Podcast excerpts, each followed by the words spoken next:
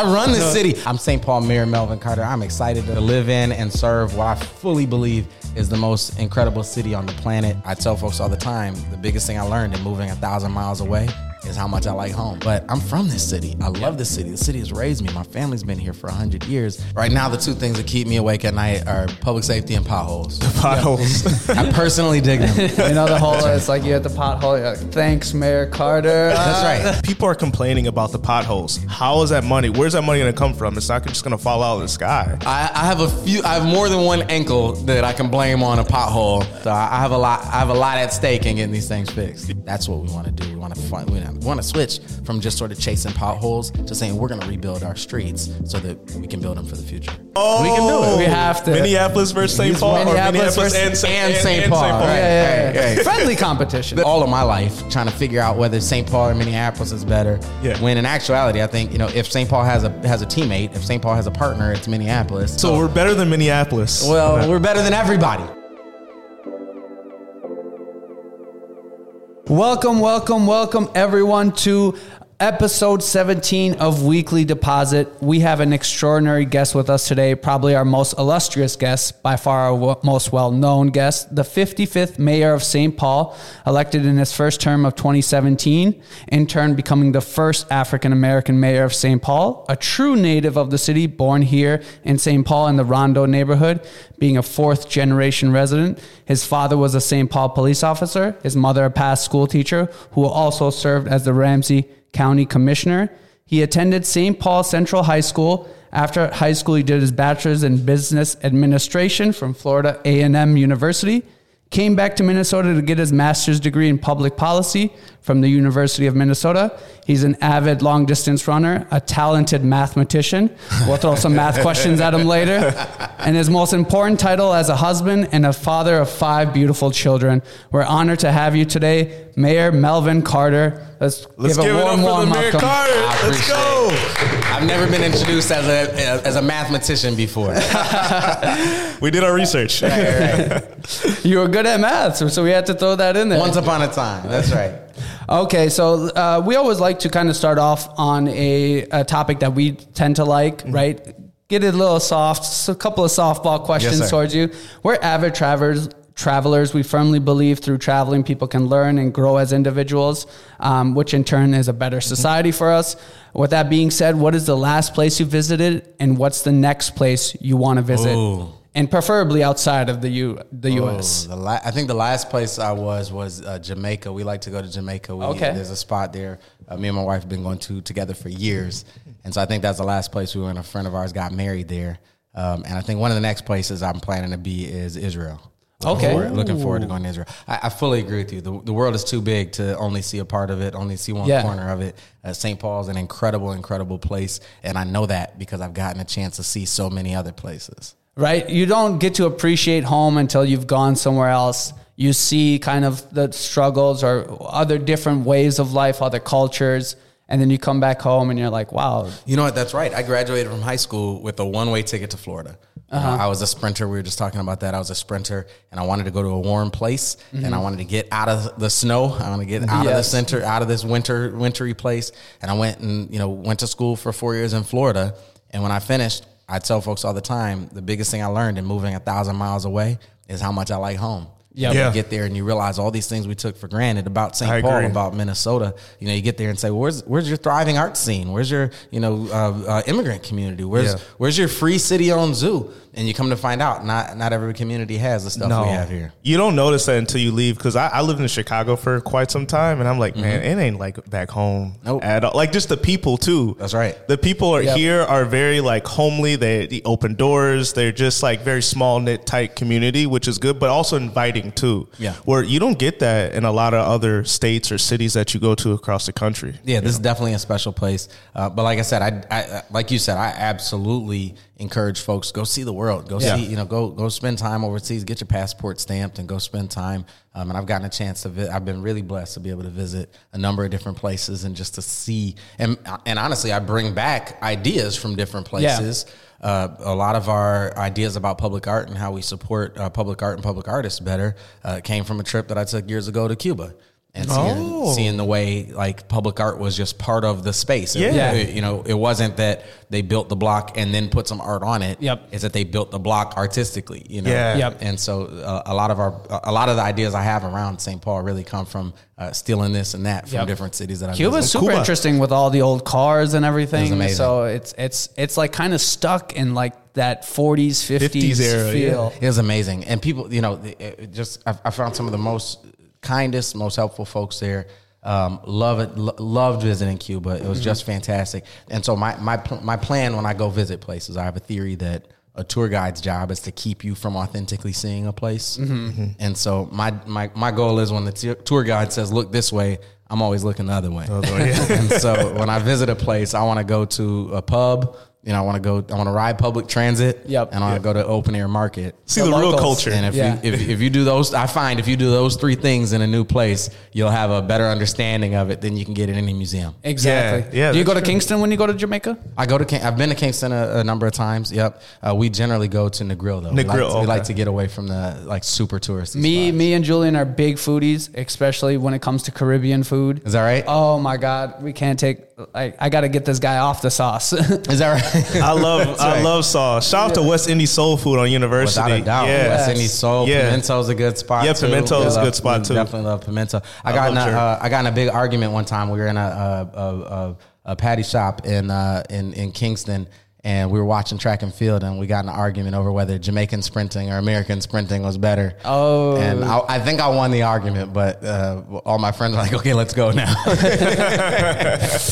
okay, so no, that's that's perfect. Uh, what inspired you to become mayor, um, and what do you hope to accomplish during your time in office? Obviously, as we mentioned in, in the introduction, your family has somewhat of a political background in the city. Yeah. Uh, was that a catalyst to your own political career? Um, yes and no. You know, growing up, my family was really active in community service and Yep. community activity. My parents both founded nonprofit organizations. Mom's a teacher, dad's a former uh, police police officer, and so I, I saw this these models of public service.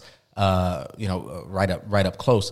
Um, it, it didn't really turn into electoral service until a lot later. And the truth is, early on, to me, I you know I was happy to volunteer for Habitat for Humanity or go do something with the NAACP and things like that. Uh, but like elected office just didn't feel relevant to like everyday community life. That's a Yeah. whole different conversation. Um, I ended up deciding I wanted to run for city council when we were building light rail on University Avenue because the way the plan was originally established was kind of going to hopscotch the community that I grew up in, uh, the community that my parents still live in, you know, et cetera. Uh, and so there were a number of us who got involved in this fight to add back what we called the three missing stations because it, wa- it wasn't going to stop at Victoria, Hamline, or Western Avenues. And you know we wanted to make sure that that was that that was fixed, and we did get a chance to fix that. So that on day one we had stops where that was concerned. But I'm from this city. I love this city. The city has raised me. My family's been here for hundred years. I'm raising my kids in this community. And let me tell you, ultimately, I think there are folks in this community who say, you know, this was a great city back in the 80s. We should get back to that, um, which is not as diverse, not as multicultural, not as multilingual, not as exciting, not as spicy as this city is right now. Um, and then I think there's folks who say, wait a minute, wait a minute. We have all these assets that we didn't have 20 years ago, 30 years ago. We ought to be pushing forward to, to the city we've never been. Yeah. Yeah. And that dichotomy uh, is really exciting to me and the opportunity to build us to a city that we've never been before. And ultimately, you know, we're doing a lot of stuff. We, we, we built college savings accounts. We start every child born in our city with $50 in a college savings account. Uh, we raise the minimum wage. You know, we've established, you know, we've piloted guaranteed income. We've established this office of, uh, uh, office of uh, neighborhood safety to help drive our reimagining public safety. And, you know, we're, we're, we're doing a whole lot of things different Yes. than, than what I think we're used to seeing cities do.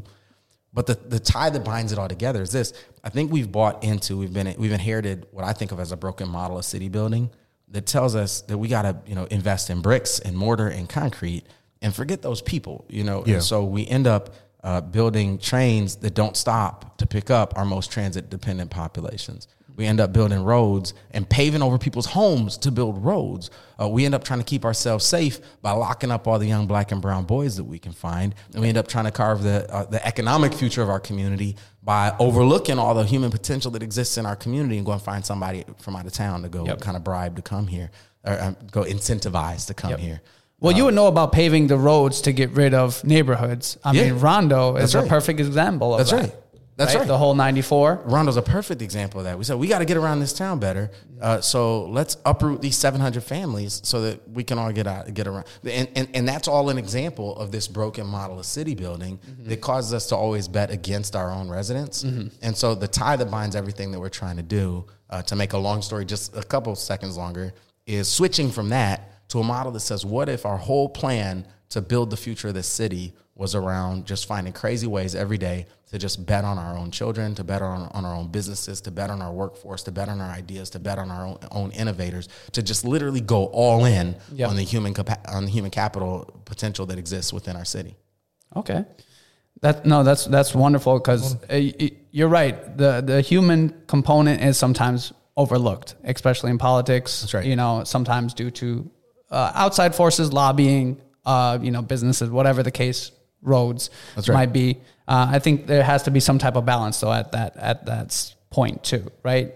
At at the same time, yes, you do need to get around the city better, um, and at the same time, help people stop at places where the public transit is needed. Well, you know, and, from and, and I don't see those as opposites. Yeah. Actually, we need to build roads to people's homes, Correct. not over people's homes. Yep. Um, and so when we think about building buildings and we think about building bridges and infrastructure and streets, it's for the purpose of facilitating people getting around and people being able to thrive within Yep. our community. And so when we're building that road, literally over 700 homes, we're putting the cart in front of the horse. We're, Yep. we're, we're, we're getting it out of line. Our goal ought to be to facilitate these 700 families. Our goal ought to be able to, fa- to facilitate their success. Yep. Not trying to move them out of the way so that the rest of us can get through. no, exactly. I, I grew up in Cedar Riverside, so I know Oh, yeah. what public transit was before the that's light right. rail, and then what it was afterwards, and everything like that. So I, I wholeheartedly agree. Uh, what do you see as the biggest challenges facing the city of St. Paul right now, and and what's your plans to address them? Right now, the two things that keep me awake at night are public safety and potholes. The potholes. Which was our next question. Public safety and potholes are the two things that keep me up at night. I'm excited about. I actually think that, that, that St. Paul is leading the nation in our approach to public safety. You know, ultimately, we've been promised for all of our lives that if we just build bigger prisons and hire you know tougher police and prosecutors Yeah. to fill them, that we'll be safe. Nobody would argue that that's worked. And um, the, what what the most common thing that we do when we think our public safety strategies aren't working because we don't feel safe enough is to literally do more of the same. We should build more prisons and more police and more prosecutors. it's not going to work. Well, it hasn't yet. You know, and so that literally is the definition of insanity, doing more of the same thing and expecting a different result. So our goal is to expand our public safety frame. The reason it doesn't work is because police, prosecutors, and prisons all kick in after something bad has happened. You can't prevent something bad by starting your work after something bad has happened. So the question is how do we how do we identify the cycles of violence that are happening in our community? How do we how do we break them? How do we make uh, the proactive interventions and investments that are necessary to reduce the number of times we have to call 911 in the first place? And so that means what we call our kind of optimal response strategy, you know, building, you know, EMTs to come and show up and help folks in crisis. Uh, sometimes folks call 911. I'll tell you, sometimes folks call 911 because somebody's you know robbing a bank or committing violence or there's a crime. And in those cases we have to make sure that we have a police officer there. There's no substitute for a police officer with a badge and a uniform and Yep. the, the tools that they have. Most of the time when people call 911 it's because they're concerned. It's because somebody's in crisis. It's because somebody's homeless. Mm-hmm. It's because there's just like a neighborhood concern that they're not sure of. And most of the time this is the problem. Most of the time those problems actually don't really lend themselves to the toolkit that we give that we equip our officers with and so that's why, you know, having uh, emergency housing counselors ready to go when somebody calls 911, having EMTs ready to go when somebody calls 911, having those community responders ready to go when somebody calls 911 is really critical. We're doing a lot of that work. Um, where potholes are concerned, it's, it's, it's um, not all that complicated, honestly. Um, we have just underinvested in our streets for a generation. Um, I was telling you before we started recording, um, our streets we expect to have a 60 year lifespan. Uh, we inherited them when I came in office on a 124 year replacement cycle. That's why they're all busted up because we haven't put the money into them. Yep. And so we're proposing uh, a one cent sales tax that would give us $40 million a year, 30 of which we want to pump straight into our streets. Um, every, you know, we get what's called a pavement in, pavement condition index report on a scale of one to 100. Our streets are at a 48 right now. If we just keep trying to scrap together what we can at the local level, 20 years from now, they're projected to be at a 20. If we can make this infusion of capital that I want to make through this sales tax proposal, we can move them to a 70. That's what we want to do. We want to find, we want to switch from just sort of chasing potholes to saying we're going to rebuild our streets so that we can build them for the future. No, that's I think that's a great idea. I mean, I, we've got some flack from people talking about business owners, like, "Why'd you raise the sale tax?" But I mean, it's like, come on now, like, pick your pick your struggle. Like, people are complaining about the potholes. How is that money? Where's that money going to come from? It's not just going to fall out of the sky. Yeah. you know. So I think that's you explaining that. It makes more sense, and I think that's what people need to know. Like, the money has to come from somewhere. It, it, it does have to come from somewhere. Like you know. there's no there's no magic free way to Exactly. do it. Um, the other thing that I think is important that's an advantage of the sales tax is when we think about our streets and again our parks, when we look at like we, we are going to put a billion dollars into our streets. Let's, uh, go drive away from here, wherever in any direction, and you'll see that we are going to have to put a billion dollars. Yes. Whether we plan for it or not, whether we like it or not, whether we budget for it or not, we're going to put a billion dollars in our streets. The question is, will we kick the can down? The further we kick the can down the road, the less we'll get for it. And will we do it on our terms or will we have to do it on emergency response terms? So we're going to do it. The question is, do we get it from our property taxes, which means it's limited to only the people who own property, who live and own a business, own a building in this city, um, or if we do it through a sales tax, because one of the things we have to know is that you know our streets. You know, we have a lot of folks who come in and out of town, who you know commute into downtown to work, or you know who come to a game, or come to a tournament, or come to eat, or whatever it is. Uh, in our parks, we have a lot of folks who you know Como Zoo, Como Park, Phalen. You know, we have a lot of folks who come in from out of the out of outside of our city to use our parks. So that's one of the advantages of a sales tax is it invites some of those users who don't live in the city, who aren't St. Paul property tax That can contribute. to be a part of the solution to the resources that they use pretty heavily. Right. Oh no, I think that's smart. I think that's smart. I I think the one drawback, what people, what we've talked to and people are saying is, well, hold on. There's a surplus the state has, which in turn St. Paul has. Where are those funds being allocated to? Um, so the state having it doesn't mean that in turn St. Paul has it. Mm-hmm. Uh, we're making an argument for a significant portion of it. Uh, but again, let me tell you, we have a statewide surplus of about $17 billion. Uh, we need a billion dollars into our streets, a, a billion dollars plus. And so, you know, there's no guarantee that, you know, the state is willing to just, you know, hand St. Paul a billion dollars. Yep.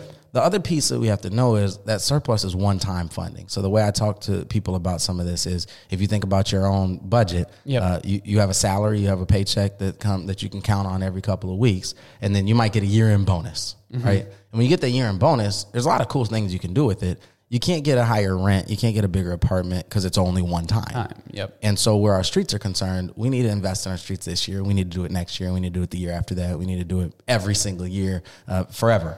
And Yep. so, one-time funding doesn't give us the uh, the the the predictability, the consistency over the next twenty years. And, and, and beyond that, that we need to actually write the course. Yeah, it would help is- us, but it doesn't give us that consistency. This is a long term plan. It's not a short term, and that's when people they want it to be a short term. They want it fixed right now, where it's you have to explain like, hey, this is the long game player. As do I. I want it fixed right now too. it, doesn't, it doesn't happen like that. That's right. You know, the whole, it's like you hit the pothole, you're like, thanks, Mayor Carter. That's right. That's right. That's right. I personally dig them.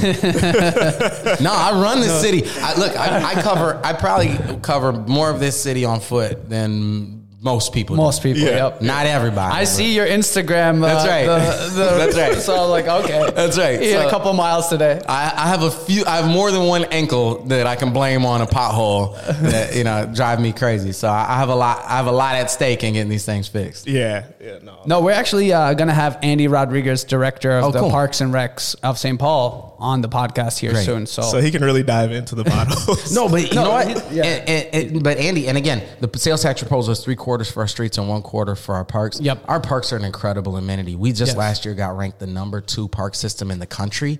Second only to Washington D.C. and they have the National Mall. Yeah, they Right? have they really- have federal funding for the National Mall. so we're better than Minneapolis. well, we're better than everybody.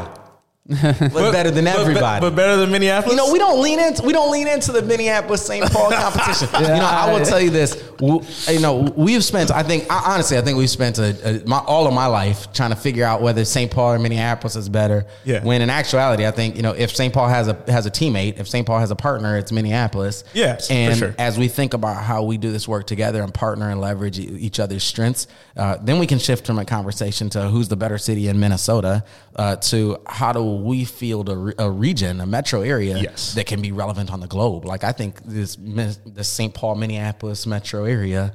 Uh, is competitive. Like when we show our, our strengths, when we show uh, our, our colleges, when we show our river, our waterfront, when we show our Fortune 500 companies, when we show our a innovators, ton here. when we show Culture, our arts. multilingual cultural Yes. arts. Um, we're every bit as relevant as any metropolitan area on the planet. And so I'm, I, I'm, I, and I know you're kidding, I know you're joking, but you know, I love to, I love to lean into the strengths that we have as a metropolitan area because that can, I think, change the math for all of us. Yeah. Yes. No. I don't agree. think there's any city or cities as unique as the Twin Cities, being No. so close, being Yeah. so uh, metropolitan. Like, there's no other city that's like that. Just another city right across the river. Da- Yeah. Dallas Fort Worth kind of has like down there. They they think of it as a Twin Cities, but it is not the real. There's real. some areas that have a similar Dallas Fort Worth, Yeah. uh, DC, and Baltimore. You know, there's there's cities that are like relatively close. I don't think they're like as close or No. as kind of uh, closely knit as we are. Dallas Fort Worth is about 45 minutes from Yeah, each other. right. Where we're 16 minutes. That's right. So- I mean, we're across the street. In yeah, places. yeah. In some places, yeah, yeah. If you're on Highland, so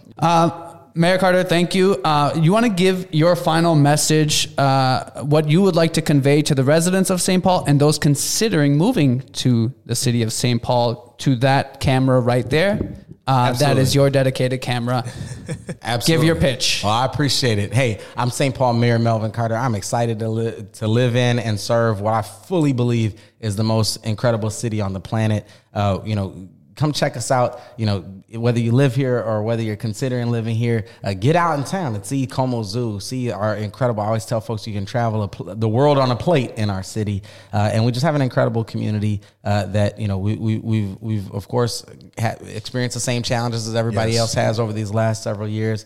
Uh, but you know the the ingenuity of our community, the diversity of our community, uh, the, the the the grit of the people who live in this city Yeah. is something I'm really excited to be able to serve. Uh, and and and you'll be able to look at City Hall uh, and see. Uh, that nobody's betting on their own people. Nobody's doubling down on their own communities, our own children, our own businesses, the way that we are in St. Paul. And, you know, I appreciate all of you guys for the help that you give uh, and also the way that you invest in yourselves and each other uh, to help uh, move us into the future that I know we have in store for us. love Well, that. yes. Mayor Carter, Thank thank you, you, so much for your time. We hope that you enjoyed it. We hope we weren't too hard on you. Uh, Mayor, we know your, your no, time you is said I'm getting invited back, right? Yes, of Yeah, course. okay. If you come back, You said it. Yeah, if you wanna said come it. back. Well, you Yeah. said it on the air, and I, I- want to make sure that You it's didn't just. walk. You didn't But walk out, so one that's good. Wait, one stipulation, right? Since you boys are the St. Paul boys, I gotta have Mayor Frey and me be the Minneapolis. We can do boys. it. Oh, We can do it. We have to. Minneapolis versus St. Paul, or Minneapolis Minneapolis versus- and St. and St. Paul, St. right. Yeah, yeah, yeah. Hey, hey. Friendly competition. That's friendly right. rivalry. Mayor Frey always says, uh, co- uh, "What's his word?" He he says, "Cooperation is what we're doing." There you go. Yes. Yeah. Yes. So, yes, we know how valuable your time is. We're extremely gra- grateful for you to come here today, speak to us, our viewers, our listeners. We really enjoyed this podcast. We hope you come back in the future, which you said you would. Uh, we pray for you the, and the city's continued success. And above all, we pray for your health and the health of your family. Thank you once again. Uh, everyone, please subscribe, comment on what you love about the city of St. Paul and what are some changes Yeah. you'd love for the mayor to implement. We'd love to hear from you. Uh, thanks, everyone, and we'll be back here for episode 18. Bye. Take it easy. See ya.